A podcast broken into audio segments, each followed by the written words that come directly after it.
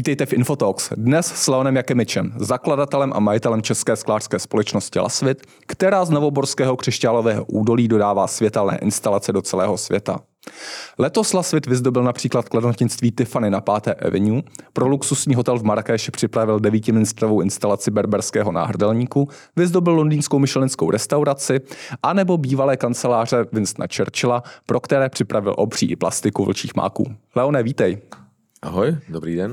Která z těch vyjmenovaných instalací, které Lasvit připravil, vyrobil a doručil v letošním roce pro tebe byla nejsrdcovější? Jednoznačně Tiffany, New York na 5. Avenue.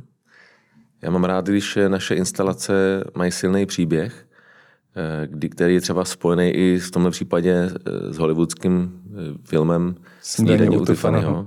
Audrey Hepburnová. Navíc Audrey Hepburn, moje žena tohle herečku miluje. A pak tam je to, ta budova, která je čtyřpatrová. Bernard Arnold si z toho udělal vlastně takový muzeum svoje rodiny a firmní. Je to prostě úplně instituce, jo, ten, ten prostor. Takže ta, ta naše plastika navíc není jakoby lustry, je to spíš umělecké dílo, který roste ze stropu, je to tavená plastika. Takže i ta technika, ta, kterou to vzniklo, je úžasná. To je taková ta typicky česká, co nikdo jinde nikdy jako nedělal, nebo teď už třeba dělá, ale my to vymysleli. Hmm. Ta, ta plastika, Libenský Brichtová, že jo, s, s Zelhockým to na tom pracovali kdysi. Takže taková 17-metrová tavená plastika, co vyrůstá ze stropu, úžasně nasvícená našimi odborníky, skrz barisol se tam promítá takový jako speciálně světelné efekty a pod nimi ty nejdražší diamanty na světě. Hmm. Jo. Takže já nevím, co jako už můžeme kdy víc udělat. Já mám pocit, že se kdysi dokonce ohradil proti tomu, když to někdo pojmenoval jenom lustr v úvozovkách. Já mám rád, když někdo lasit říká, že děláme lustry a ještě, ještě hůř snáší mi říká lustry pro šejky. Ale já se vrátím eh, trošku v čase, jak vlastně vzniká taková objednávka pro asi nejikoničtější klenotnictví na světě, sám si to zmiňoval, tet, tet, je to součást popkultury v zásadě, je to součást našeho západního kolektivního vědomí, jak se novoborská firma dostane, dostane s takovou zakázkou až na pátou Avenue. No, všechno začalo tím, že jsme měli odvahu poslat prostě mladý, talentovaný, vášně, vášní naplněný lidi, Čechy do světa. Eh, do Paříže, do Londýna, do New Yorku a samozřejmě do dalších eh, asi deseti klíčových měst, kde vznikají tyhle ty úžasné věci. No a naší, mojí kolegyni Evě se v Paříži podařilo seznámit se s konzultantem eh, Hugh Duttonem, jo, angličan, což je v Paříži, a ten prostě byl oslovený Bernardem Arnoldem a e, samozřejmě on není odborník na, na sklo nebo na e, instalace světelný, no tak ten potom e, díky tomu, že nás znal a že si přečet naše reference, oslovil nás. Hmm. A on nás potom představil Tiffany, tomu jejich týmu pařížskému, potom New Yorkskému. E, ta Tiffany patří pod LVMH, čili Louis Vuitton, Moet Hennessy, do, ty největší vůbec fashion skupiny na světě. Nejenom fashion, ale i alkoholové no, vlastně, a šperkařské a tak no, dále. Teď už i díky akvizici Tiffany, že jo, která je stála asi 16 miliard dolarů před třemi hmm. lety už i šperkařský. No.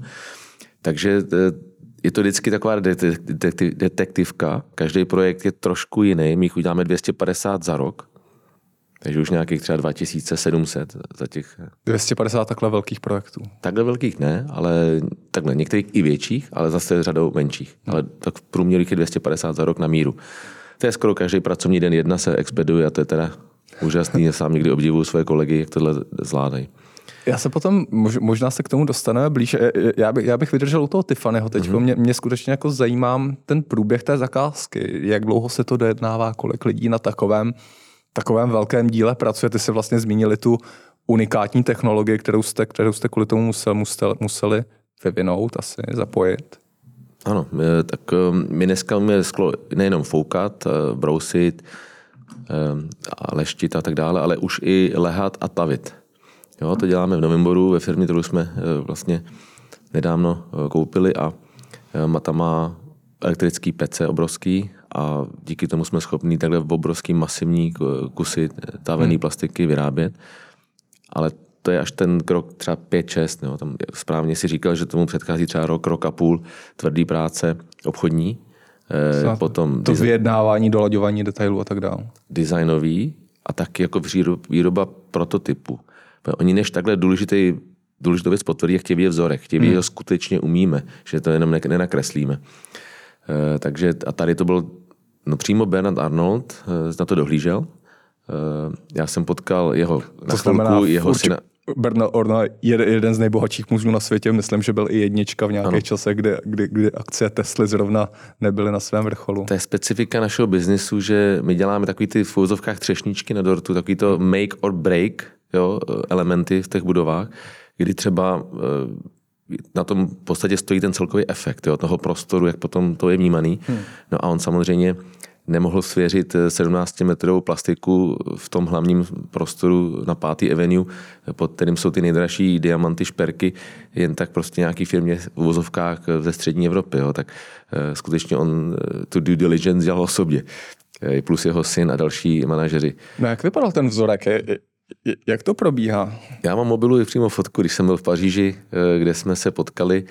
Tehdy tam byl i Peter Marino, který vlastně je nejslavnější dneska Eh, interiér designer planety, co se týče fashion, čili těch jakoby značek jako Dior, Louis Vuitton a vlastně dělá úplně všechno pro Bernarda. Je mu je 75, chodí jako motorkář jo, v kožený bundě, eh, fakt zajímavý člověk. Přišel tam den poté, co otvírali Diora v Paříži, tak tam hmm. stavil, podíval se na strop a říkal, že to úžasný, že to fascinuje, že měl pár drobných poznámek, to jsme pak upravili, ale uh, bylo to fakt jako zajímavý projekt. Jo. Ani tam nešlo tak o rozpočet, Eh, ten eh, samozřejmě eh, byla tam, bylo tam jednání o ceně a dost jako tvrdý, jako vždycky, když člověk se pak baví s tím nákupčím týmem, jo, poté, co to řeší s tím designovým, ale jako ve finále to šlo, šlo to jakoby cestou unikátních projektů, který, na který dolíží přímo Bernard Arnold, jeho, jeho tým hmm. a to pak tam funguje trošku jinak. Tam se pak opravdu preferuje ta kvalita, originalita a jedinečnost nad tou cenou. Hmm.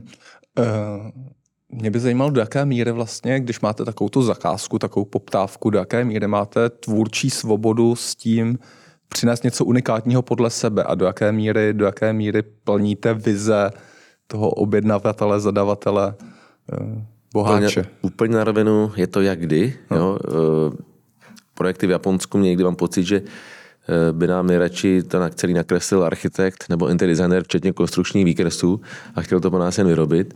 Eh, naštěstí eh, většina trhů, včetně toho amerického, eh, tam je takový standard, že dát maximální svobodu tomu, kdo to rozumí. Jo? To je ten, asi ten západní styl managementu. Prostě proč bych si vybral někoho a pak mu říkal, co má dělat. Jo? Tak prostě vybrali si nás jako ty nejlepší, tak nám tu svobodu dali. Neříkám 100%, třeba 90%. A e, pak to komentovali, určitě je v pořádku. A pokud má někdo nějaký pozitivní jakoby, i komentář, tak my ho rádi zapracujeme. Horší, když jsou komentáře, který z našeho pohledu tomu, tomu můžou ublížit, hmm. tam se snažíme diskutovat, samozřejmě eh, celá civilizovaně v rukavičkách, ale Uh, jsme rádi, když eh, to nakonec ty kompromisy jsou to nejmenší. A měli jste projekty, kdy v zásadě ty vize toho zadavatele, byť ne úplně správné vlastně, to by osobně třeba zkazili i ten pocit z toho dodaného díla? No tak nakonec? dubajský metro, že jsem kdysi zmiňoval jako takovou typickou záležitost, kdy jsme dostali skoro už jako výkresy hmm. a e, plastiky, která měla znázorňovat vodu, tak byla vlastně jako byla, měla ostrý úhle a taková jako když to naše designérka tehdy Jitka Skuhravá, tak říkala, Ježíš Maria, to není žádná voda, to je geometrické, já to musím udělat organický, to úplně změnit. No a my jsme si tehdy jako opravdu jako tříletá firma, tři roky stará, hmm v roce někdy 2009, 2010 jsme si odvážili dělat protinávrh něč, něčemu, co už tehdy přímo Sheikh Mohamed eh, už odsouhlasil. A tam byl japonský kontrakt, který říká, já s tím tam ani nemám oh, já mám strach zatím mít, že vy jste řekli, že Sheikh Mohamed odsouhlasil něco, co není hezký a že tady máte jako lepší návrh. A my jsme to riskli jako, a řekli si, pojďme to zkusit. A hmm. nakonec eh, on se ukázal jako vizionář. Sheikh Mohamed je vizionář. Hmm pozne se na své ego a potvrdil ten náš návrh. Hmm. V zásadě to dubajské metro byla jedna z zakázek, která vás posunula dál a, a byla poměrně zarezonovala v tom veřejném prostoru mediálním i, i klientském. Byl to, myslím, náš jako první projekt, který se dostal do médií, jak hmm. jako masově. Hmm. E- ještě naposledy se vrátím k, tomu, k té spolupráci Tiffany, protože my, když jsme o to, se o tom bavili předtím, tak se zmiňovala, že to, ta pátá Avenue, že je krokem k určité dlouhodobější spolupráci právě mezi Lasvitem a Tiffany. Můžeš říct nějaké detaily, eh, kam ta, kam ta spolupráce míří? Míří, respektive jaká je ta vize zatím? Rád, je to momentálně pro mě taková jako nejvzrušivější spolupráce, protože už se netýká jenom interiéru, ale i fasády, exteriéru. A já jsem vždycky chtěl, aby Lastit dělal šperky nejenom dovnitřku, ale i třeba pomáhal těm budovám se stát šperkem. Eh, třeba ne, třeba části ty budovy, ale prostě, aby to bylo eh, vidět i zvenku. Eh, takže Tiffany nám tu šanci dala teďka pracovat snad na 50 v obchodech po světě. Oni teďka mají masivní teďka, jako tam se to v rámci té skupiny LVMH, ta Tiffany teďka se má úplně změnit. Úplně oslovit mladší lidi a vlastně být relevantní pro 21. století z takový ty značky, která už trošičku začínala být taková ta unavená. Hmm. Takže tam jsou obrovské investice a my pracujeme na obchodech v Miami, dokonce v Paříži, teďka na jejich prestižní, úplně nejlepší obchod, ty fany, co bude. Teď jsme dodělali Shanghai, uh, Taipei, právě i fasády. Uh, a ty fasády mají trošku a symbolizovat... o vnitřních nebo vnějších fasádách? Obojí. Vnitřní Obojí. příčky a stěny, ale i vnější fasády, které jsou, když to je v Paříži, to bude úplně venku. Hmm. Třeba v tom Taipei to byla jakoby fasáda vnitřní, ale v rámci obrovského shopping mallu, jo, který samozřejmě tam nepršelo na to, ale děláme i fasády, který bude pršet, eh, slunce a musíme to přizpůsobit, aby to vydrželo tyhle ty povětrnostní podmínky. Hmm.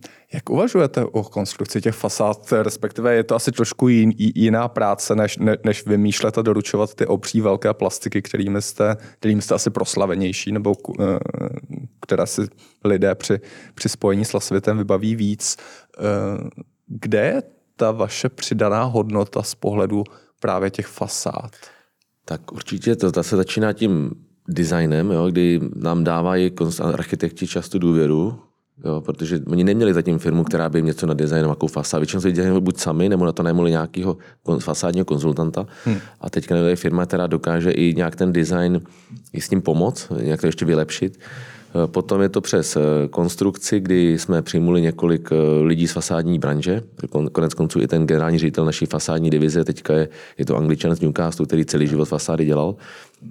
A tak nutno říct, že teda zatím ne všechny fasády děláme komplet. Jo? Na řadu z nich dodáme pouze to sklo a potom je tam fasádní kontraktor, který už je vybraný z dřívějška, majitelem, který dělá hmm. ty kovové věci a ty uchyty. Ale máme i kapabilitu nebo schopnost eh, udělat fasádu celou. Hmm. I třeba izolační. Hmm. Eh, byť ve spolupráci třeba s fasádní firmou. Jo. Eh, buď nějakou globálně, anebo na konkrétním trhu. Mně se tam líbí, a já nevím, jestli jsem to zaznamenal správně, ale nějaké úvahy v zásadě a přesah těch fasád do určitého technologického, technologického propojení, například s fotovoltaikou, chytrých fasád, eh, responsivní například, to, co občas děláte i na lustry, kdy eh, lustry, eh, plastiky, promiň mi to, eh, které dokáží reagovat, reagovat na okolní hluk a podle toho měnit, měnit barvu, barvu toho emitovaného světla, tak v zásadě, jestli s něčím takovým počítáte třeba i u těch fasád. Tak eh, Lasvit samozřejmě slavný řemeslem, designem, sklem, a, ale snažíme se do toho dostat i technologie, protože je pro nás důležitá i udržitelnost a taková eh, ošetrnost v přírodě. A to samozřejmě začíná u balení, kdy nepoužíváme plasty, ale je to o používání e, správného světla, e, dneska už komplet LED-based, ale LED někdy nemusí mít e, úplně zdravý třeba druh záření, tak teďka máme i novou divizi jako Lasvit Medical, kdy vymýšlíme ještě jakoby v rámci našich instalací světla, které můžou i léčit. Jo? Měnit třeba intenzitu, barvu během dne. Hmm. Pracujeme na to s jednou klinikou českou. A e, co se týče fasád, tak tam e, se nám prostě líbí možnost, že když už to slunce na ty fasády svítí, třeba v Dubaji to praží jako blázen, e, tak proč by to nemohlo jako pomoct vyrábět elektřinu, že? Hmm. nebo šlo to do baterky, ta fotovoltaika. Ne, vždycky samozřejmě ty klienti to má jako prioritu, ale tam, kde klienti, ty majitelé jsou ochotní jako se o tomhle bavit, tak my, aniž bychom samozřejmě vyvíjeli ty, ty články, nebo ty, to jsou už jako věci pro velký technologický nebo mas, masový výrobce, jo, tak ale my to umíme zakomponovat do těch našich uměleckých fasád, hmm. které jsou z uměleckého skla. A tam je to propojení technologie a toho klasického řemesla, jestli ano. tak nazvu. No, to neříkám, že my chceme si vyvíjet vnitřně schopnosti propojovat baterie s, s solárníma panelama a podobně, ale To asi ani není vaše forte, ale, že? ale jsme otevřený tomu to aplikovat a používat. Ty jsi zmínil Lasvit Medical, já se, já se přiznám, to jsem ještě To jsem nezaznamenal. ještě nikdy neřekl, to je úplná novinka, nejžavější teďka, eh, kdy je to ještě trošku work in progress, ale eh, je to... Jaká je ta vize zatím, ta myšlenka zatím? Je, No. je, je to na specializované lampy pro kliniky, nebo předpokládáte třeba i zapojení do, do vaš, napříč vašim, vašim produktovým V portfoliem? klinikách to lze využít, i, třeba i psychiatrických léčivnách mimochodem, ale je- tohle to je myšleno uh, vyloženě do rezidencí pro soukromé domy, kdy uh, je spousta lidí, kteří uh, už slyšeli o tom, že světlo může léčit, uh, může zlepšovat náladu uh, a jedno, vlastně jedno z poslání Lasvitu je lidi inspirovat a dělat je šťastnějšími skrze umělecké krásná eh, díla, smysluplná hmm. ze skla. No a teďka sklo je vlastně zmotnělý světlo. A kdyby to, když to světlo ještě se jako speciálně eh, nastaví, naprogramuje, vymyslí, aby měnilo intenzitu, barev, teplo, barevnou teplotu, barvu průběhu dne, eh, a to světlo a to sklo to jako trošku jakoby zam, ne zamaskuje, ale eh, jako krásně jako ještě steplí, jo, propojí, že to není ošklivý, když to jako zjednoduším. Tak existuje trh lidí, kteří tohle ocenějí a než aby si dali někam dali nějaký reflektor a tohle a bylo to hnusný a ten strop pak vypadal v nějakým kanceláři, hmm. tak tohle může být prostě v obýváku, v jídelně, eh, v lobby, ve schodišti a eh, to, to sklo, krásný ručně vyráběný sklo, společně s těma unikátníma zdrojema může ten dům úplně posunout. Hmm. Ono to v zásadě částečně navazuje na určitou diskuzi. My jsme se potkali asi před měsícem na jedné akci marketingové, kde vlastně eh, kde byla diskuze o tom, jak o sobě sami uvažují jednotlivé firmy a jak má kdo jednotlivé firmy zaškatulkované. A například z, z pohledu Lasvitu, já jsem měl Lasvit zaškatulkovaný jako sklářskou firmu, ale ty jsi zmiňoval, že o sobě přemýšlíte úplně jinak, že vlastně jako je to eh, No, my- trošku, tro, troš, trošku pokřivené uvažování. Ono to asi vychází z mý nátury, že já se rychle začnu nudit, eh, tak furt vymýšlím něco nového. Hodně z toho mi kolegové jako schodí ze stolu, že to je jako moc, ale mo- moc rychle nebo moc drahý, nebo hm, ale tohle si myslím, že má smysl jako se tím zabývat do hloubky. Eh, Takže prostě to, ten náš vývojový tým, R&D tým je poměrně jako silný a neustále ho posilujeme a snažíme se nebýt jenom firma o skle a o světle, ale třeba o prostoru. Hmm. Takže protože ultimátně, co děláme? Ultimátně my, eh, my přetváříme přírodu, písek, jo, na, eh, na takový, na, na, na, eh, na umělecký díla ze skla, který mají poznášet. A tím pádem v podstatě měníme prostor, děláme ho inspirativní, smysluplnější, příjemnější a možná to může i změnit lidi k lepšímu jo? a možná to může lidi šťastnějšími a nejenom to, co visí na stropě nebo, nebo je nějaká krásná umělecká stěna v koupelně nebo na zdi, ale může to být i krásná nápová souprava, eh, jako ten náš Circle Glass, kterou, která je tak tenká, že to člověk vnímá i hmatem. Uh, už mám spoustu komentářů od klientů, mou kamarádů, co si to pořídili a ty říkají, že od té doby, co z toho pijou ten, ten dobrý rum nebo, nebo cappuccino třeba vodu, takže to je úplně jiný zážitek. Jo? Hmm. To je úplně ceremonie, úplně něco jiného teďka. Takže uh, prostě to, to světlo, jo, který vlastně sklo je zmotnělé světlo, že když to se třeba to srdce toho skláře, to, ta ruční práce, eh, tak potom to se nějakým způsobem vyzařuje energii, Je to o emoci. emoce, zážitek, inspirace. Eh, Mě to třeba, to, mám třeba Frozen, eh, se v Liberci v domu, nad naším Kitchen Islandem, nebo jakým, barovým pultem. A já když ty Maximovi Frozen odrážejí to světlo na, na strop a jsou ledový, jak co kus to originál, já pak si vezmu ten Circle Glass a tak mám takový, mě to úplně dělá takový mír, jo, mi to vytváří v duši, mě to sklidňuje, mě to inspiruje, mě to baví a najednou ten život je hezčí. Ale přitom je to tak jednoduchý, jo, jenom něco vyrobeného někým, kdo do toho dává lásku a kdo to umí a ten, ten řemeslník, to jsou fakt úžasné bytosti.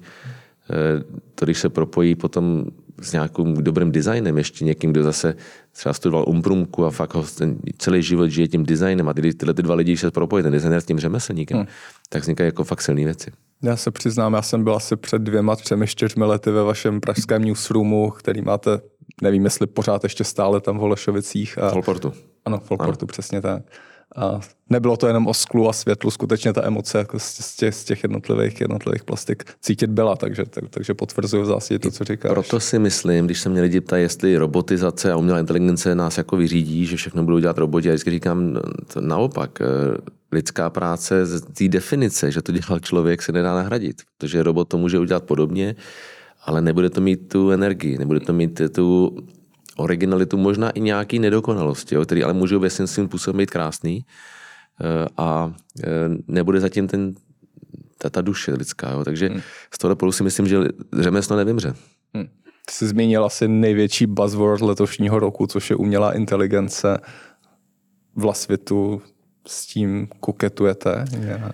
Začali se na to koukat designéři naší, ale ne jakoby v tom té konečné fázi, ale spíš třeba na začátku, když přijde klient a říká, chtěl bych něco inspirovaný eh, nějakým podmořským životem, pouštníma dunama, vesmírem, něco tak eh, v tu chvíli jsou programy AI, který dokážou nastřílet nějaký základní, něco, z čeho to vychází. Samozřejmě to je ještě daleko k tomu produktu, tak potom designer se na to dívá, různě si to v sám hlavě srovnává a vytvoří něco finálního. Ale tak už jako designeři se na to dívají. No, hmm. takhle. Já se přesunu z Prahy z Holportu z umělé inteligence do Nového Boru, kde, kde máte hlavní, hlavní sídlo, máte tam velice krásné designové, designovou centrálu. Ehm, ty jsi jednou popisoval nebo několikrát popisoval v zásadě celý ten ekosystém, který se tam podařilo vytvořit z pohledu, z pohledu pracovníků, z pohledu lidí, kteří žijí sklem, z pohledu toho, jak se vlastně celá ta skutečně hyperlokální ekonomika tam proměňuje a jak tam, jak tam spousta lidí eh, začíná se sklem pracovat, využíváte jako kontraktory a tak dál. Eh, jakým směrem se to vyvíjí eh, vlastně tahle ten přerod určitého regionu na skutečně super specializovaný, super specializovaný sektor. Taky teďka v poslední době se objevila třeba zpráva, že ruční sklářská výroba, asi 6 nebo 7 druhů, se dostala na UNESCO seznam, hmm. jako, ne, jako nehmotné dědictví UNESCO. Tak to je třeba skvělá zpráva pro takový jako zadosti učinění pro ty mladý, nebo nejenom mladý, prostě ty, ty lidi, kteří se tím zabývají a, a těch studií tam je stovky. Jo. Láká to mladý lidi? Láká, láká. Pořád ještě? Ano, láká je to i trošku díky tomu, že tam jsou tři střední průmyslovky, že jo, Železnobrodská, která je víc na plastiku a bižutery, eh, potom eh, Novoborská, která je jako v podstatě komplet normální jako střední škola, ale má eh, hrozně moc oborů zaměřených na sklo technologie a pak je Kamenicko-Šenovská víc Lustrova. Hmm. Ale neříkám, že jsou úplně přeplněný, ale jako mluvil jsem s ředitelem Oborský a ten měl úplně plno třeba, jo, takže, no. takže, eh, takže láká. Eh, tímhle to je třeba dobrá podpora jako od státu, že ty, ty školy podporuje.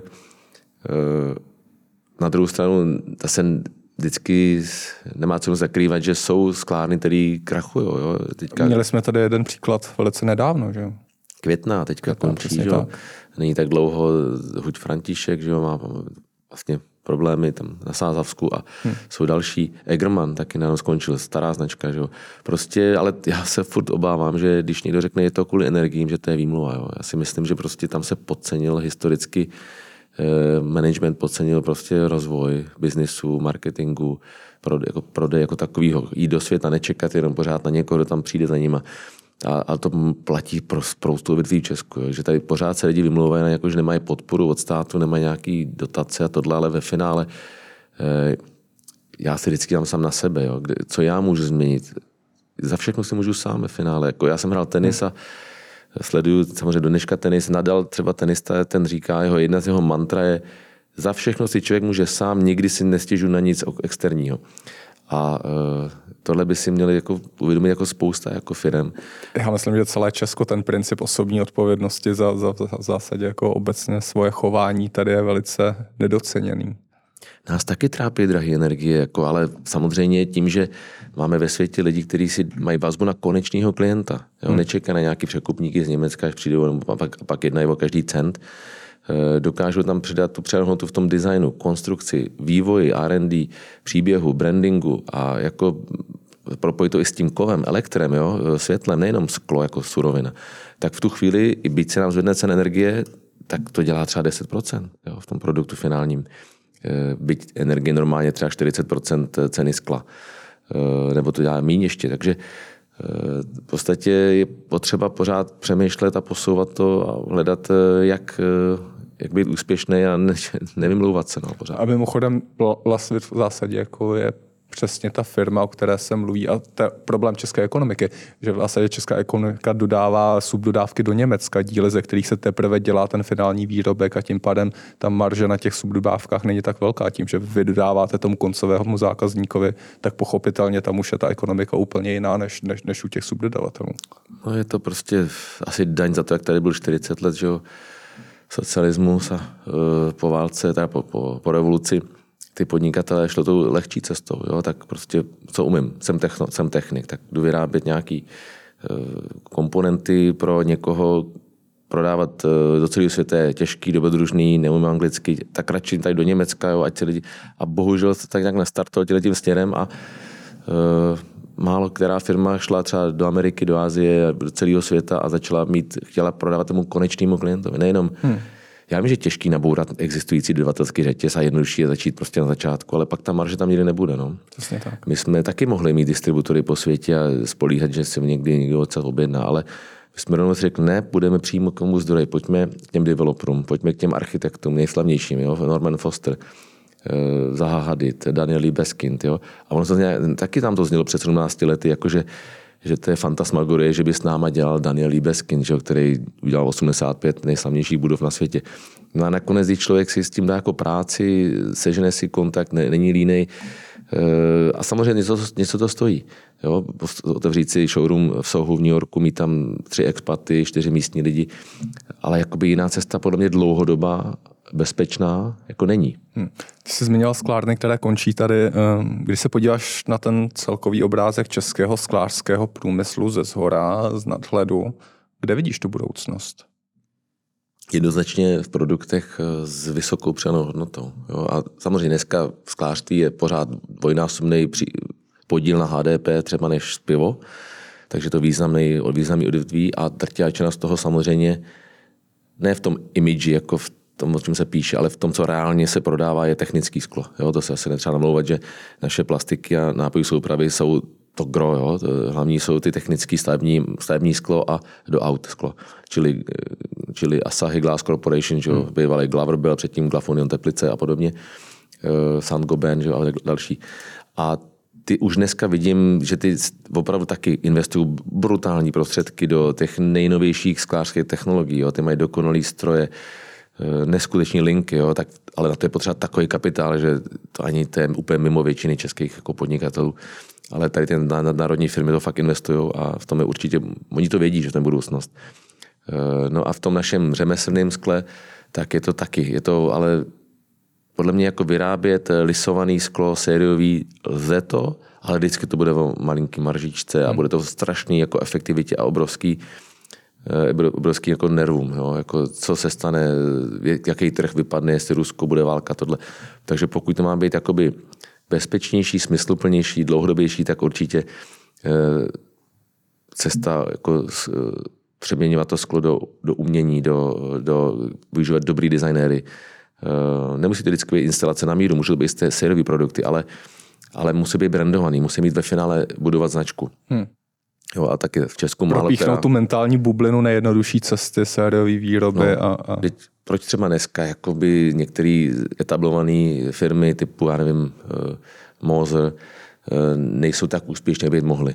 No, protože oni dělají neuvěřitelně kvalitní, fakt jako neskutečně kvalitní uh, sklo, jako, ale bohužel nemají tu značku. Jo.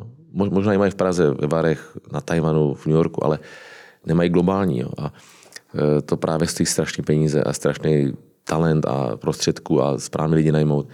Potom by to mohlo být aspoň třeba jako Bakarat, jo, který francouzský že, svítidla na hmm. sklo, který taky kvalitní, byť ne třeba tak jak Moser, podle mě, eh, ale prodávají mnohem líp že, a mnohem dráž, protože prostě mají tu značku ze tvý zkušenosti je něco, jak by mohl stát eh, sklářskému průmyslu pomoc a nemyslím tím nutně jako peníze zalivat to, zalivat to dalšíma dotacema, ale například i otevírání nových cest nebo nějaká ekonomická diplomacie nebo jo, co, se... co, co by si dovedl představit, že, že, že by třeba vám světu nebo nějakým dalším firmám nejvíc pomohlo?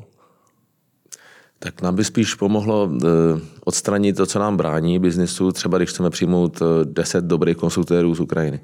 Jo, udělat to jednoduchý, prostě přijmout zahraniční lidi, ať už hmm. jakoby manažery, nebo e, řemeslníky, nebo konstruktéry, nebo techniky, tak tohle ještě jako, já vím, že se na tom pracuje, to zjednoduše, ale pořád to je jako pomalý a málo, jo, to bych chtělo určitě tomu pomoct. E, pracuje se na tom dva roky poslední. No, no. E, byl jsem nedávno u ministra zahraničí na snídani, jsme společně měli jako z nějaký skupiny asi 20, hmm. 20 lidí, jsme si povídali a musím říct, že oni se jako snaží, opravdu jako chtějí. Eh, nám vždycky pomůže, když nás eh, ambasadoři a generální kontrole po světě, eh, ty naše lidi seznámějí s, zástup, s developerama nebo s architektama, jo, pokud mají hmm. tu možnost, nebo tak to, to vždycky pomůže u státních projektů vůbec, byť my děláme primárně soukromí, ale tak v Číně jsou i státní projekty, muzea, různý kulturní střediska. Takže to samozřejmě pomáhá, aby třeba ne nezbytně to musí nějaká výstava, jo, na kterou pak přijde 20 místních expatů a pár lidí, ale spíš opravdu takový ty konkrétní ty vazby, propojení, vazby propojení na, na decision maker v zásadě. No. No. Pojďme do závěru úplně, eh, jsme na přelomu roku, co přinese, co přinese 2024 pro vás a máte nějaký projekty velký, o kterých můžeš mluvit, který představíte? Tak máme, samozřejmě nás čeká Milán v Dubnu, který chystáme jako velkolepou instalaci v centru Milána. Eh, a z těch projektů, jak jsem říkal, my jich máme třeba teďka v, tý, eh, v tom takzvaném trichtýře nebo pipeline několik tisíc. Jo? Některý třeba víme, že bude v roce 2028 se realizovat. Ale na 24 zase máme, už víme, že teď máme tolik projektů, že nás to zase jako, jako firmu posune dál, jak, jak velikostně, maržově, tak i eh, brandově, imidžově. A Největší asi změna je, že mám novýho prezidenta, eh, Míru Lukeše, který k nám přišel eh, z GNT, kde byl šéf marketingu, ale tam byl chvilku, ale předtím byl sedm let eh, šéf Mastercardu pro Česko a hmm. tuším, že ještě Rakousko a i v New Yorku pro ně pracoval, předtím byl McKinsey sedm let a je, přitom je pořád jenom 42 roků mladý kluk a ten zase má spoustu jako nápadů, hmm. jo, jak tu firmu posunout, změnit, ještě jakoby i vylepšit zevnitř. Jo. Byť eh, na to má ještě i dalšího zase novýho kolegu Jirku Jaroše, který plní roli eh, CEO eh, a zaměří se hodně jakoby na fungování ty firmy jako takový, a když to Míro má na, na, závěr, na, na úkol ten rozvoj a obchod, tak. marketing, brand design, HR finance. A myslím si, že tady s těmi dvěma novýma klukama se zase posuneme jakoby dál těším se na tu, na tu jízdu s nima a na ty všechny jako nové plány a myšlenky třeba ze 14 firmu do pěti let, jako není vůbec jako malá výzva. To je váš cíl teď. To je náš cíl, no. A neznamená obratově to... Obratově, no. Ale ve finále jde i o tu marži, že jo? protože když není marže, tak nejsou investice do, třeba do toho hmm. vývoje, hmm. jo? do toho Plastvit Medical, těch fasád. A hlavně jako největší teda peněz nás bude stát teda upřímně rozvoj kolekcí, čili těch standardních svítidel, standardních nápověk, souprav, vás a míst, hmm. protože bez rozvoje produktu, jako takzvaného consumer produktu, nebo něco, co si může člověk koupit domů, opít z toho, mít to na týdelním stolem, tak bez rozvoje takových produktů my nikdy tu značku jako nevybudujeme v té v vizi, kterou mám já, a to je stát se první novoluxusní značkou milovanou globálně, českou. Jo. Uh, ono totiž, uh, my nechceme mít jako luxusní značka typu třeba Tiffany. Jo. To si myslím, že jako diamanty zlato jako hmm. fajn, ale pro mladý lidi podle mě dneska jí zajímá zážitek, jo. jí zajímá nějaká emoce, něco, nějaká zkušenost. A jsou i zvědaví, jak to vzniká, kdo to dělá, můžu si to vyzkoušet. Jo, a tak my spíš chceme jít tohle cestou eh, něčeho, co je fakt složitýho ve smyslu řemeslně složitýho, krásně designovaného smyslu, plně s příběhem a eh, tomu říkáme pracovně jako novoluxus, a v tom chce být jakoby nejlepší na světě a první českou značku, takovou, která se prosadila globálně tady v tom. A k tomu potřebujeme mít i retailovou přítomnost, to znamená mít naše produkty v obchodech, eh, těch nejlepších obchodních domech, hmm. jako je Bergdorf Goodman v New Yorku, Larina Shente v Miláně, Printam v Paříži. V Česku, já nevím, nejblíž tomu asi může být Kotva, po, po té, co bude zrenovovaná. Eh, takže takový obchodech mít prostě sekce, mít tam zástupce všech našich produktů, mít své vlastní eh, prodavačky a hmm. mít to, a takové třeba mít 100 po světě. No, a plus nějaký flagship story. A to jsou největší investice. A na ty upřímně v tuhle chvíli jako nemáme cashflow, ale eh, pracujeme na tom, aby jsme si na to vydělali. Díváte se případně i po nějakých penězích mimo, případně nějakém investorovi? Tak minimálně do té divize naší rostoucí, že on, na kterých chcem tu značku budovat, jo, ten, na, tom, na těch kolekcích, my tomu říkáme pracujeme kolekce, jo, to jsou vlastně sbírky e, standardních produktů typu svítidla, nápový soupravy, vázy, mísy, další doplňky, e, tak e, na to bychom určitě ocenili jako externí peníze, hmm. jo, protože to, to z vlastního cashflow nemáme. Můžeme rozvíjet ty fasády naše umělecké, můžeme rozvíjet náš bespoke, čili ty naše umělecké díla na míru, na to si vyděláme, na ten rozvoj, ale na tady ten opravdu jakoby rozvoj těch eh, retailových consumer products, Chápu. Na to bychom ocenili jako investici. Jako. Leone, neskutečně inspirativní povídání. Děkuji, že jsi přišel do Infotalks a ať se vám daří. Hodně štěstí. Již moc krát díky a za Ahoj. Ahoj.